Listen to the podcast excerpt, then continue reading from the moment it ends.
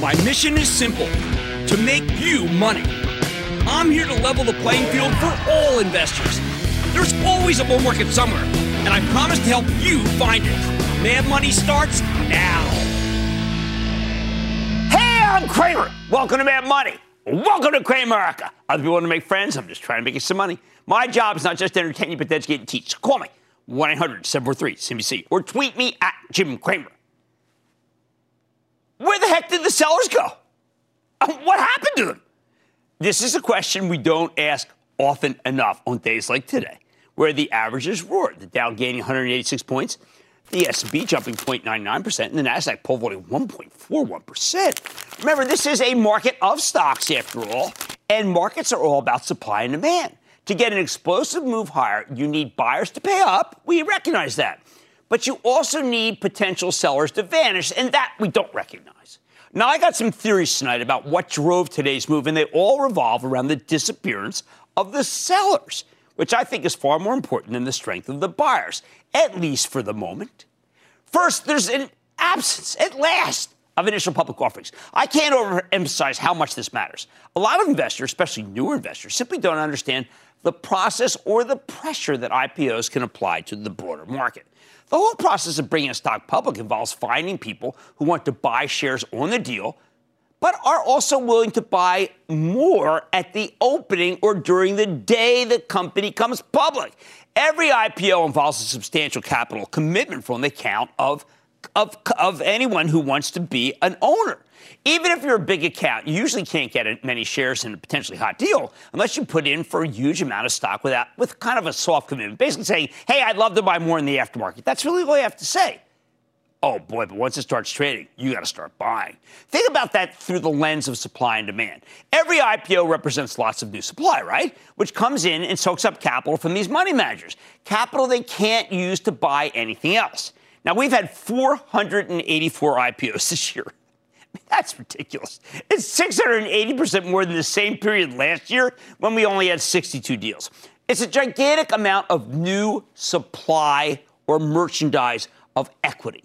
There are a lot of fund managers who want to participate in these deals, but in order to come up with the money, well, they don't have it coming in over the transom. They need to sell their existing holdings. They're, they're not getting much money at all. So they had no choice but to sell, sell, sell what they already own. And that put tremendous pressure on the stock market itself.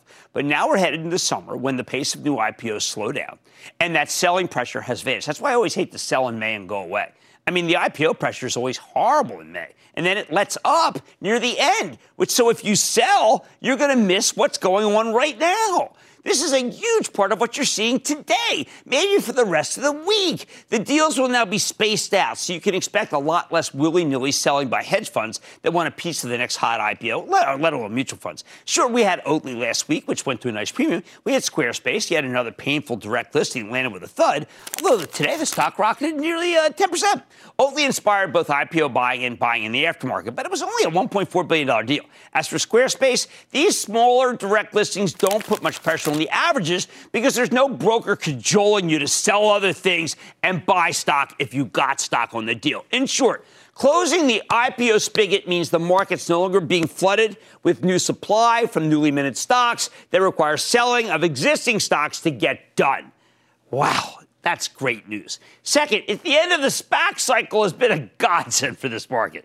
There was a period late last year and early this year when SPAC investors thought they had a can't lose uh, proposition. They, they thought it was free money.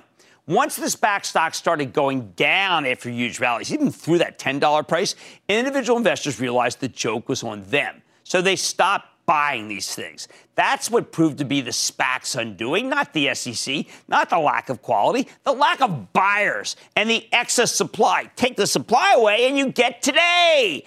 In terms of stock supply, these deals can be unwelcome gifts that keep giving in the aftermarket, too, like the huge lockup expiration in QuantumScape, QS, the electric vehicle battery developer. But at this point, those shares get soaked up typically by victorious short sellers who need to buy in order to ring the register. They short ahead of a lockup expiration and then they buy the stock. In the end, these SPAC deals have been a pox on the market. I think there are very few of them would have gotten through the traditional IPO process. One of them tonight, uh, Utz, would, would have gotten through. They will not be missed. And if they try to come back again, they will be shunned. Promise me you'll shun them. Please?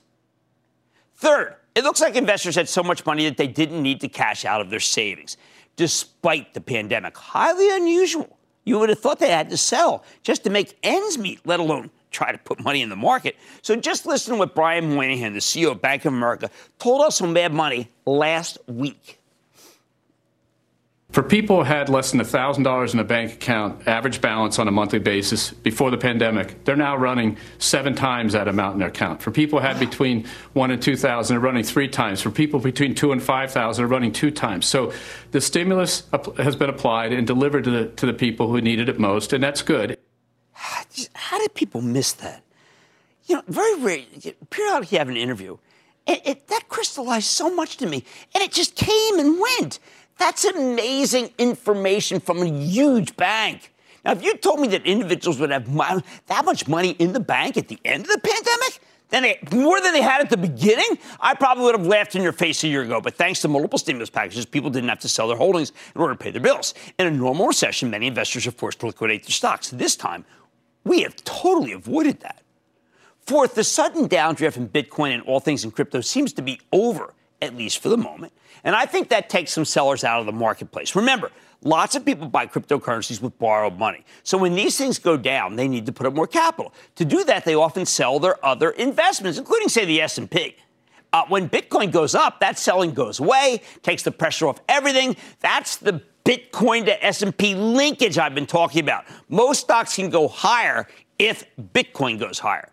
Fifth, earnings season is finally over, except for a few stragglers. Once earnings season ends, buyback season begins in earnest. Now, I know many people lament the fact that companies are repurchasing their stocks high versus where they were a year ago. But back then, they were worried about bankruptcy and a collapsing economy, for heaven's sake. Now, flush with cash, they want to share it with their investors. We didn't start to see these massive buybacks until the pandemic, pandemic began to subside. The more it diminishes, the bigger the buybacks will be, people. Six, Remember when everybody was terrified by higher taxes on capital gains? What happened to that? I told you Biden would never have the votes in the Senate for such a dramatic tax hike. Wall Street's finally realized that's the case, so people have stopped dumping stocks in anticipation of a tougher tax regime. Seventh, if you sell stocks, I mean, what the heck are you going to put the money in? On a day like today, you can see there's a flood of new money coming in over the transom. This is very unusual, even just a month ago. Why? Well, in, in, this is index fund money. It's not being over. It's it's not. It's, it it can far more have an impact when you don't have IPOs. Okay, it's enough to be able to sop up even more stock. Uh, it, remember, interest rates are so low. I'd rather own a dividend stock, wouldn't you? What else? It certainly helps that we have no, we no longer have hedge fund managers coming on air telling us that it's time to head for the hills nor do we have a CDC head warning again about impending doom. And one of the most ill advised speeches I have heard from this new administration. It's also reassuring to see that FANG plus Microsoft are roaring again because these stocks did get cheap versus a giant new cohort of newly minted tech names that has been fizzling. I know the next question is, well, how long can it last? I got to tell you, I hate that question. It's a trading question. It's about time horizons and being when the market gets hot like this, which is very rare. You got to be in. You don't just think about when to get out. You just got to be in. Bottom line. If I say it could end any minute, I'd be worse than most of those bears who spout Jeremiads about how we're all doomed because of inflation. So I'll say stocks could keep running until something systemic happens because the market's set up pretty darn well for the foreseeable future. Robert in New Jersey. Robert. Hey, Jim. How are you? Good evening. Oh, good evening, Robert. How are you? Great. I acquired Skyworks two months ago, and uh, we reached a recent high about two weeks ago, 204, and the stock has pulled back. I've been following the stock for a long time and listening to you and the interviews with Liam Griffin. What do you think? Oh, I like it very much. Liam Griffin has done a great job. The stocks come down hard, but the whole cohort's come down hard. The cohort is starting to reverse again, and with it should be Skyworks probably later because it is more, it's mostly cell phone, but they made a good acquisition. All right, there are a few reasons why stocks were able to rally today, and they all revolve around the disappearance of sellers. We always talk about the buyers. It's the sellers right now that are driving things because they're driving away. Mad Money tonight. I'm talking with the CEO of Martin Marietta after its $2 billion acquisition to find out what it means for the company. Then, is it game on for Roblox investors? I'm taking a close look at the company's ability to head higher. And is the market still going nuts for Utz? Or is the story gone stale? I'm talking to the CEO. So stay with Cramer. Don't miss a second of Mad Money. Follow at Jim Cramer on Twitter. Have a question? Tweet Cramer. Hashtag mad tweets. Send Jim an email to madmoney at cnbc.com or give us a call at 1 800 743 CNBC. Miss something? Head to madmoney.cnbc.com.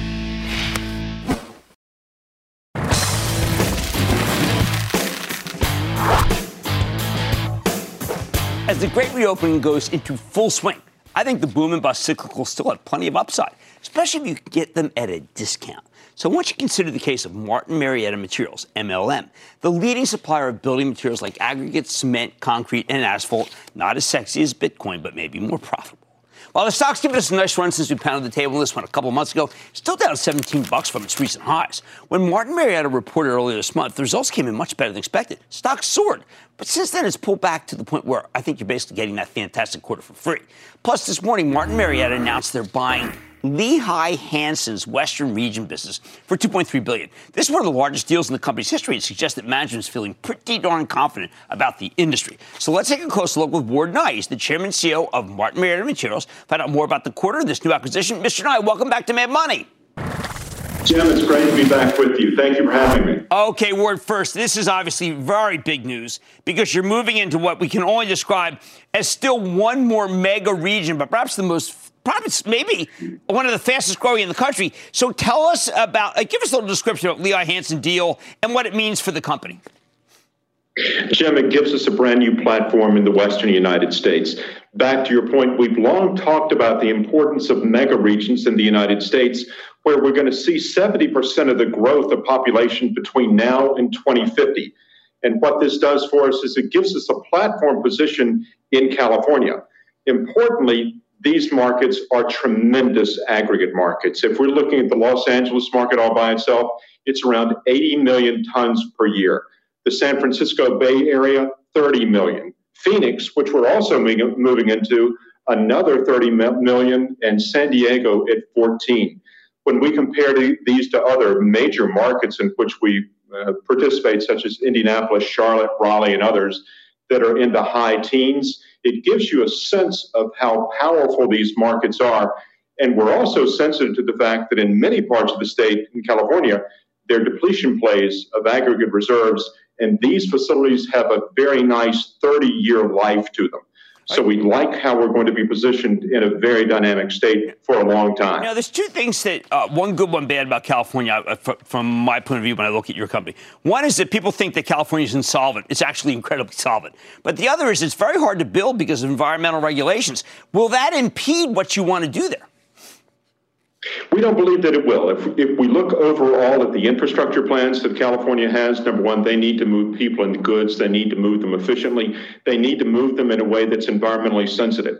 We feel like we can help them do that. At the same time, there are a lot of people that live in California. If we're looking at housing and overall population in that state, what's going to happen with single family housing, we believe, is going to be important as we look at overall aggregates consumption because oftentimes we see on single family housing two to three times more aggregates intensity than we do on, on multifamily. We also think the drag along effect that we're going to see in California will be powerful. We think it is, in some respects, harder to do business. It also makes it an attractive place in highly regulated businesses to do business if you have the long term position. Do you think that this will also be something where you can, uh, as your excellent presentation has, uh, build these big warehouses like the Amazon like warehouses? Because I'm sure California needs as many warehouses as possible for e commerce. You large warehouses, large data warehousing as well. You and I have talked before about how important it is having businesses along major commerce corridors. We talked about the importance of 95 and 85 in the east, 40 going east to west the I-25 corridor in the Rocky Mountains on the Front Range, which is another large mega region, and I-35 in Texas. That's what I-5 is in California. And again, if we're looking at these large data warehouses and others, one thing that you and I have talked about before, they tend to be seven to nine times more aggregates intensive than other big box stores because, in essence, they're concrete envelope. So again, if we're looking up and down these major commerce corridors, I 5 and the other corridors in California will be very attractive. All right, so Ward, I have to believe that if there is an infrastructure bill, I mean, California does represent about one fifth of the country, that California would get its fair share. Or if you're a Democrat, maybe you could argue more than its fair share, given who's in charge. Would this play a role in your thinking if you could get the infrastructure bill?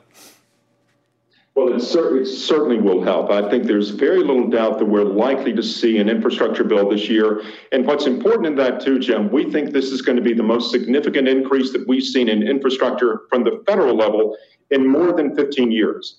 And to your point, California all by itself is the world's fifth largest economy.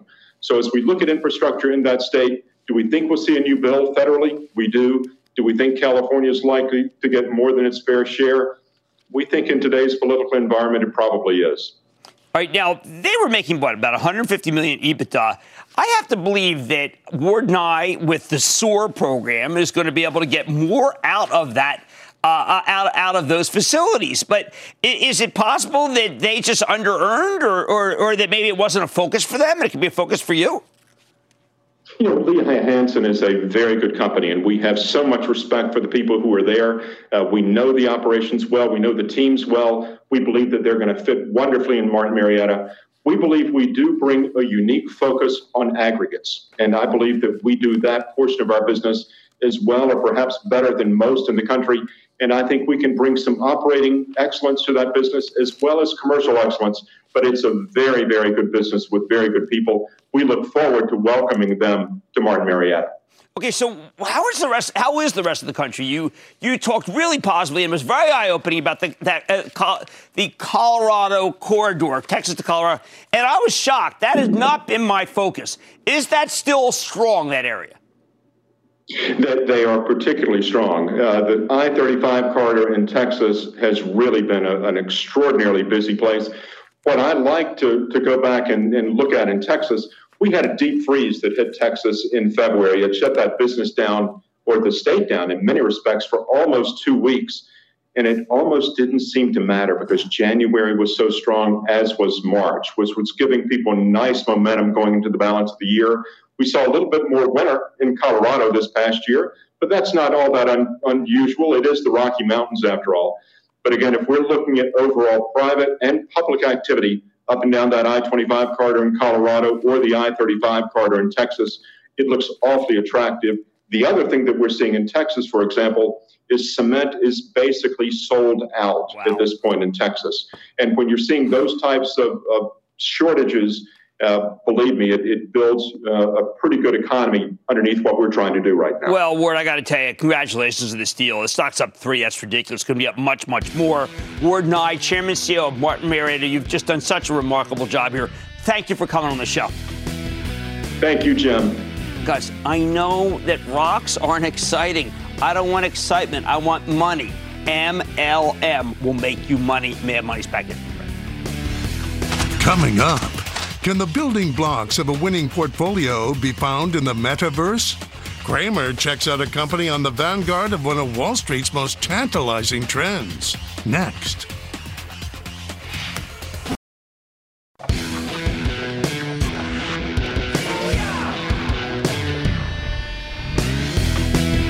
In a market that doesn't have much love for turbocharged growth stocks or IPOs, a few stocks have been able to defy the gravitational pull of the action. Take Roblox, the online gaming platform where tens of millions of users, especially kids, can create their own digital experiences and share them with everybody else. Now, two and a half months ago, Roblox came public via direct listing. It was a low key alternative to a traditional IPO where they just dump a bunch of existing shares on the market.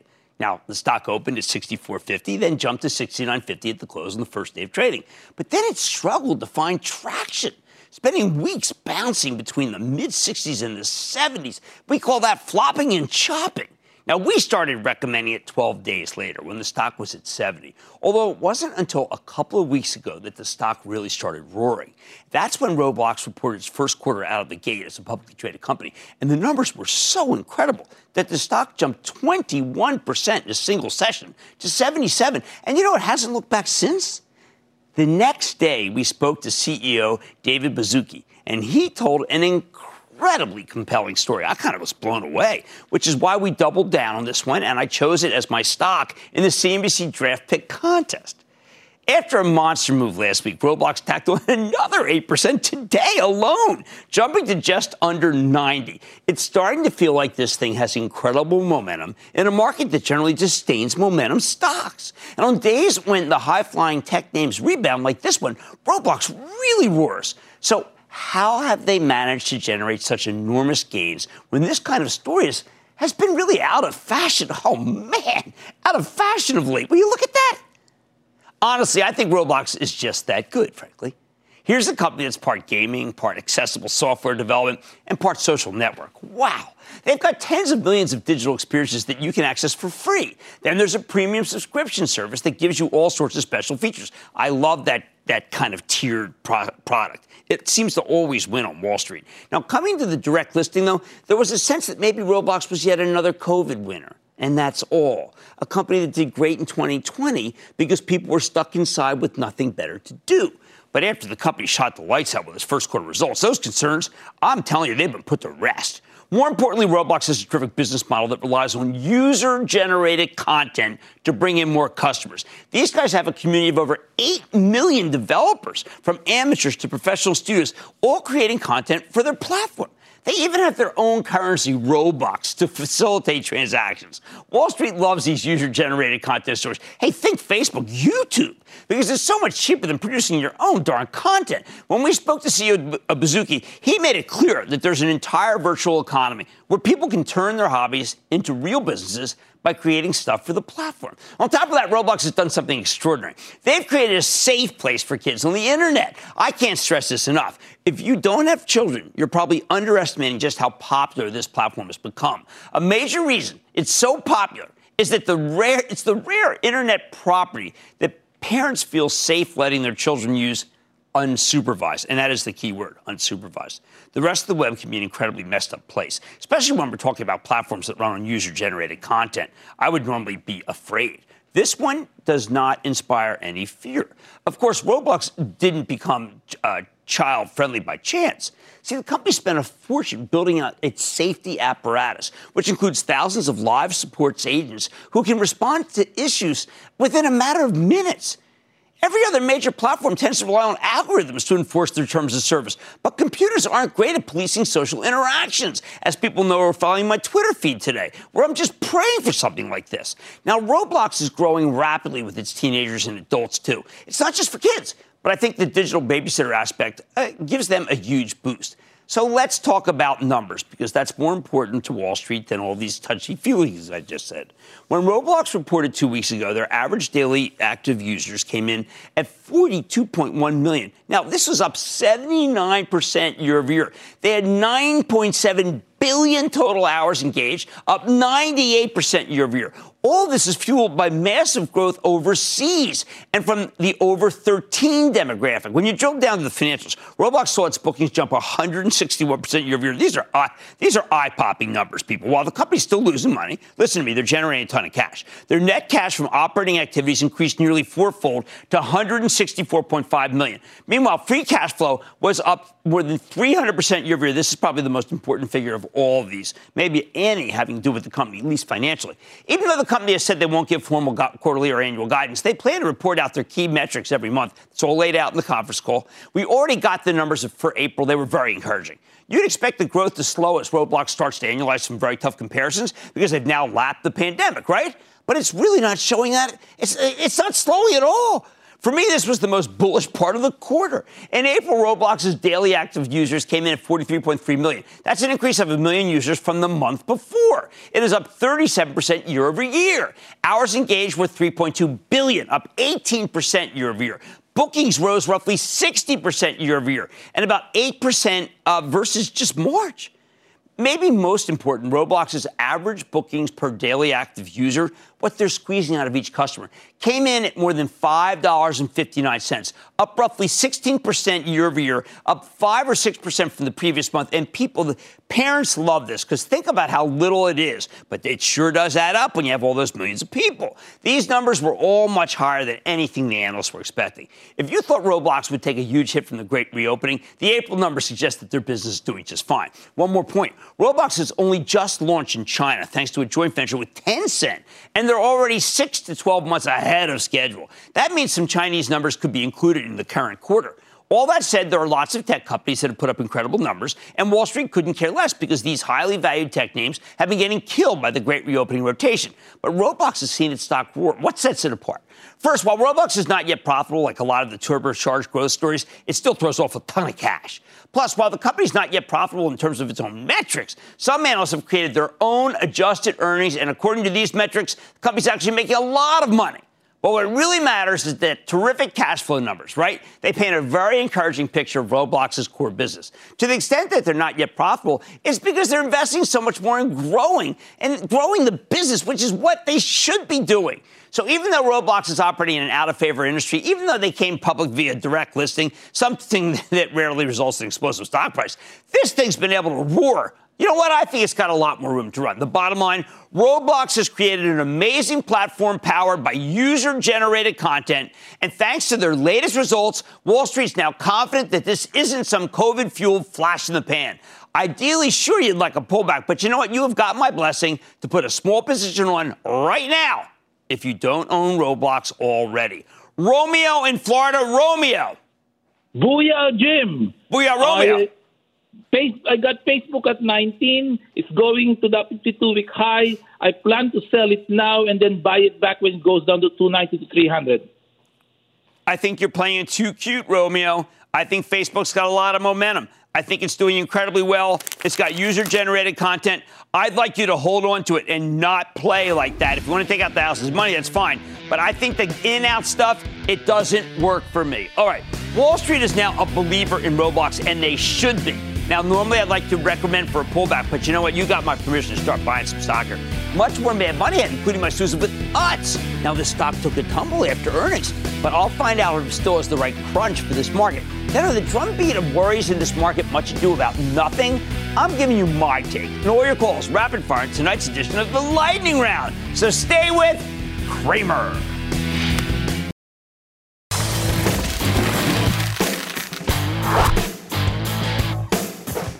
We've seen an astonishing and somewhat disappointing deluge of SPAC deals over the past year. And while many of them were bogus, there were some excellent exceptions. Take Utz Brands. That's the company behind Utz potato chips and pretzels, along with a host of other brands we like, uh, Zapp's, uh, on, the, uh, on the border uh, tortilla chips. I like Utz because it's a more traditional SPAC story. They put a pile of money together and they're using it to consolidate the snack industry. Since we started recommending this stock that's run from 23, from 13 to 23, not bad. However, the story suddenly got more complicated when Utz reported a week and a half ago. The company legitimately missed expectations, which is why the stock tumbled more than 8% on the news. Plus, as the world goes back to normal, you have to wonder what that means for the packaged food companies like this one that have benefited from the stay at home economy. So, what do we do here? We have to do homework, of course, which is why we're checking in with Dylan Lissette. He's the CEO of Utz Brands to get a better sense of the quarter and his company's prospects. Mr. Lissette, welcome back to Mad Money. Hey, Jim, how are you, sir? Uh, thanks for having me. Oh, thanks for coming back, Dylan. Okay, so obviously you guys were uh, uh, very abject on the conference call. You said you did not do as strongly as you'd like versus the industry. Are there things that have happened even since the quarter ended that would tell me that that's going to change? Yeah, I mean, I thought we had a great quarter. We had top line sales that grew 18%. The bottom line adjusted EBIT was plus 30% we continue to uh, do our story of M&A, we announced a uh, acquisition that's forthcoming to support the uh, on the border brand that you mentioned earlier. Uh, sales were very strong. They continue to be strong on a two-year basis. Uh, we really continue to add buyers. We add a repeat rate. So we're very bullish on on the brands and the successes that we've had, and we've got a lot of exciting partnerships and things that are driving sales. So I really look forward to 2021 being fantastic. I think it'll be a great year. Right. But look, I, I, I, didn't, I'm just quoting you, sir. I mean, you say from a core perspective, over the last two years, our total portfolio growth trends are below the category. I mean, it, all those yeah, seems to be better break, if it was above the category. Yeah, we break out our sales into emerging and expansion markets and core markets, and our core markets are a lot of the areas on the uh, East Coast. Through our M&A strategy, we end up um, acquiring brands, and sometimes we have to renovate those brands. It takes time. We are moving all of our sales ideally into our power brands. So yes, in the core market, we are a little bit under the category. So yes, not 100% where we'd like to be, uh, but we feel really uh, certain about the growth and the opportunity as we go forward as we migrate more and more of those sales away from those foundation brands into our power brands like Zapp's, like Goods, like On the Border, uh, that we can really grow and continue to expand upon. Okay, what was the organ? What is the organic growth forecast for your company? Uh, year over year, tw- yeah, 2021 over 2020, uh, it's about zero percent organic growth because we had such a fantastic year last year. If you recognize in some of the quarters where um, or some of the 12 week periods of IRI MULO, we grew 20, 25%. The category grew 8, 10%. So we really outperformed the category last year. So as we set up the forecast for 2021, it was really about sort of moderate to 0% organic growth year over year because we really need to annualize those gains from last year. Okay, remember, because I'm just trying to figure out the stock was at 28 and went to 23. I wanted to go obviously back to 28. People own the stock, and good to know. I mean, I read a Barclays report. It says we believe the focus on share loss losses in core markets is perhaps a bit myopic. I wasn't focused on share losses until Barclays mentioned you had share losses. Yeah, it's a lot of stuff in the core where we, you know, we do have an M&A strategy and we are buying brands. And when we buy those brands, a lot of times we're buying them for the intrinsic value of the distribution, or their manufacturing. So we announced, like, an, for example, Vitner's in February of 2021. That gained us access to the Chicago market. So we're playing a long term game to gain long term share for those power brands. But sometimes we're using what we would call a foundation brand to kind of accelerate our ability to get there fast. So uh, are you confident that you're, uh, say, 2019? Year over 2019, you are going to start seeing some uh, some growth that will not be uh, impaired by weather because you had some weather issues, and also you're 80% hedged. Are we going to have to worry about the 20% you're not hedged? Yeah, well, I mean, I, you know, uh, sure, weather is always something that um, you, you, know. I think uh, uh, many of us were afflicted by the what we call, at least internally, the Texas freeze, but it impaired a lot of the uh, activity in the southeast.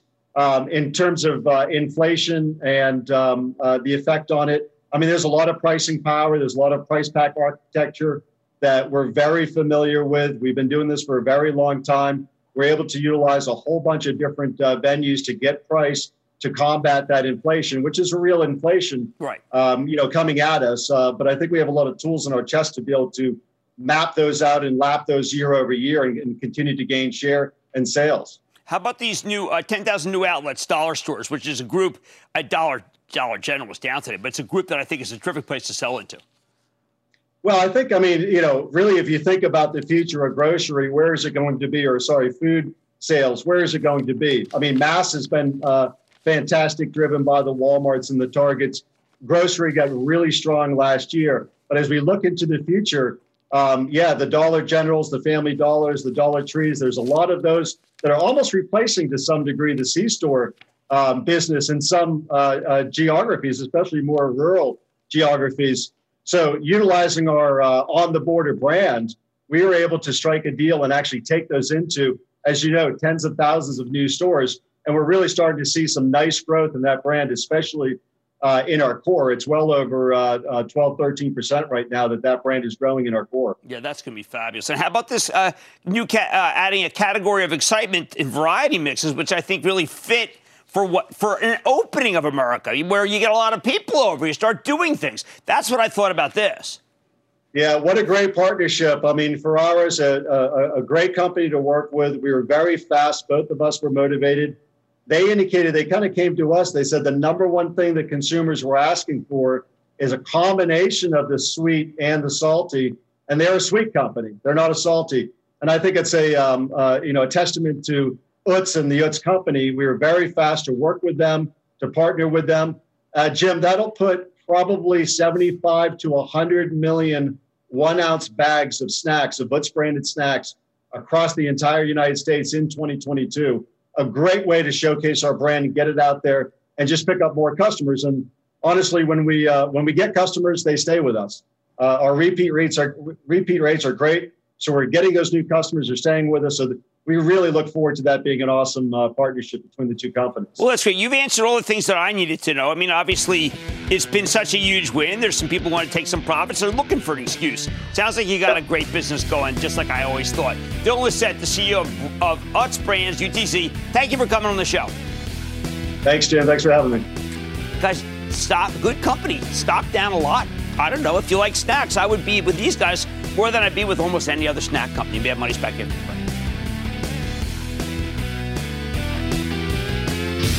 Coming up next. Let's make money together. What do we got? Cramer's bringing the thunder and answering your burning questions in today's edition of The Lightning Round.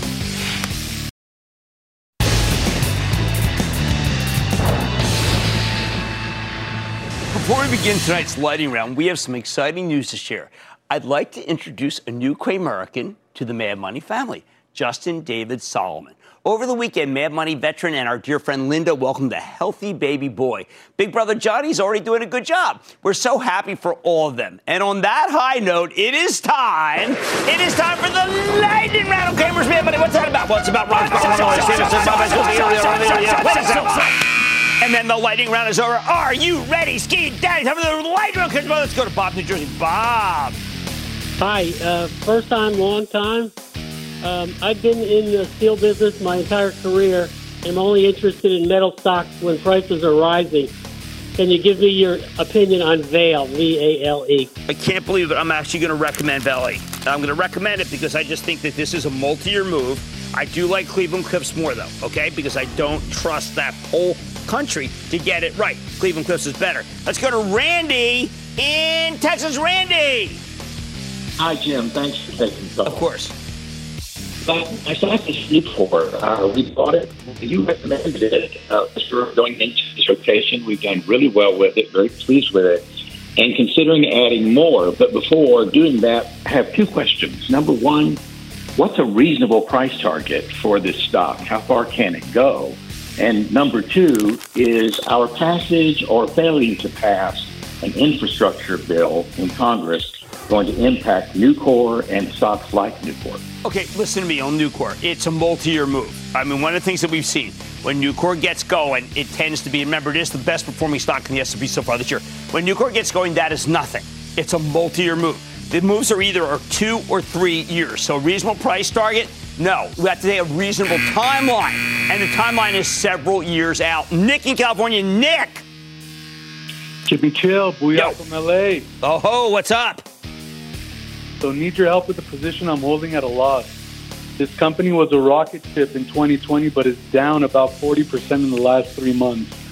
Meanwhile, they have continually reported growth for the last two quarters, lead the market in the most populous country in the world, and okay. have recently talked about expanding operations and sales into Europe. The stock popped today with yet another partnership announcement for production and contrib- uh, distribution. Considering the great EV growth potential over the next few years at these levels, should I add to, hold, or trim my position in NIO, NEO?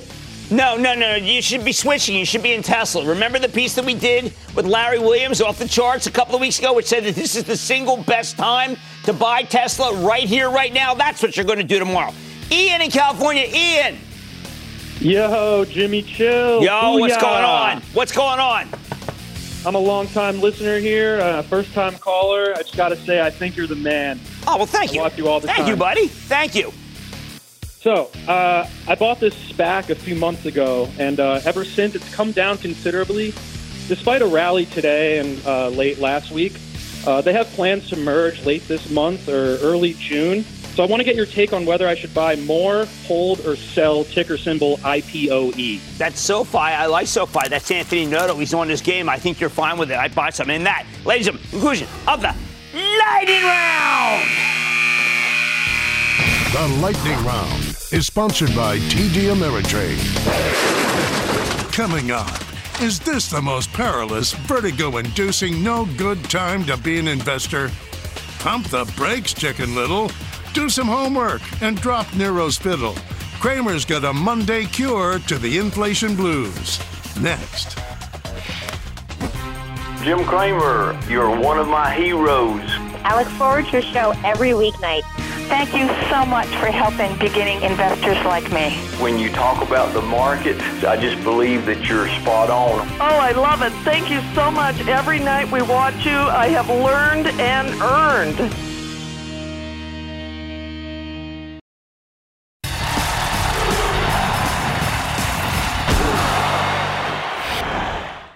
Here's what this is not it's not the 1970s, it's not Weimar Germany. The economy is not going to be wrecked by ruinous inflation. The stock market won't crash because of government debt.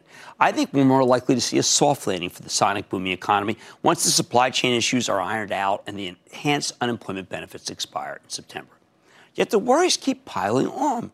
I know you see the inflation everywhere. It's at the pump, the supermarket, the restaurant, the car dealership, the house hunt. And there's a whole cottage industry of, of commentators who try to make you feel like the U.S. government can't afford to keep borrowing like this. And if President Biden passes an infrastructure bill, well, you better break out the wheelbarrows because it's Weimar time. But I think this is all a tale told by an idiot, full of sound and fury, signifying nothing.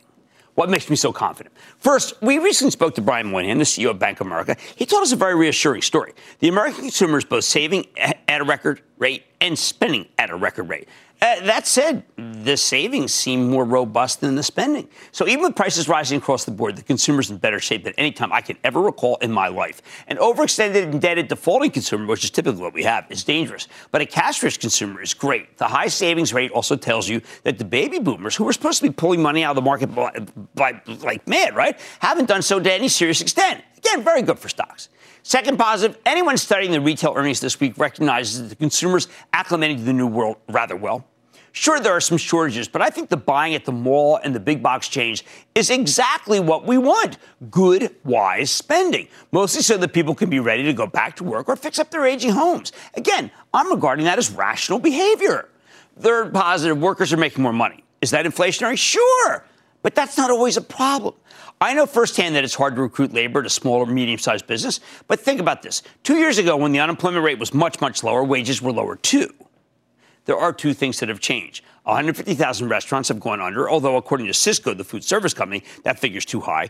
And we now have enhanced unemployment benefits that exceed the minimum wage. Even if Sysco's right about the restaurant industry, there should be a time soon when employers won't be hanging out so many help wanted signs because the extra unemployment insurance goes away in September. Finally, the big one commodity inflation I should say dangerous commodity inflation, because there is commodity inflation. Now, we all know there's some serious inflation going on, chiefly in steel, aluminum, and lumber. You know what those three commodities have in common, though? They're all being bolstered by tariffs that are meant to protect American workers. If you want prices for the stuff to come down, you just need to roll back the tariffs. Meanwhile, the semiconductor shortage will get resolved. We already got an inkling of what this will look like when we heard that Applied Materials is boosting wafer fabrication for all, for everything. In fact, Applied Materials is signaling that the entire semiconductor capital equipment industry is boosting production. So don't bet on the shortage to continue through the end of the year. I think that you saw the stocks like Lam and KLA. They're saying the same thing. I, I think that this thing is going to be resolved sooner rather than later. Cisco, when they came on last week, seemed to indicate the same. All right, now. We've also been worried about delays and higher costs from the West Coast ports. But Footlocker said in a conference call that no one seemed to pay attention to that the delays are beginning to ease and they're going to get better as time goes on. What else? Grain prices have soared, but whenever farmers get a big influx of cash, they spend the money on new machinery and expanded plantings, which is exactly what we heard from Deere on Friday. Look, I'm not saying everything will resolve itself smoothly. On Friday, Deere had some jarring things to say about rising commodity and freight costs. Still, when you put it all together, last week was the first time in ages when I thought there was as much good news as bad on the inflation front even as few people seem to notice or chose to notice. There's always someone trying to scaremonger about the risk of inflation. These guys have been consistently wrong for decades. We may finally have some real inflation, but I don't think their dire predictions of financial catastrophe will suddenly start coming true. I like to say there's always a bull market somewhere. I promise I'll find it just for you right here on Mad Money. I'm Jim Cramer. See you tomorrow. The news with Shepard Smith starts now.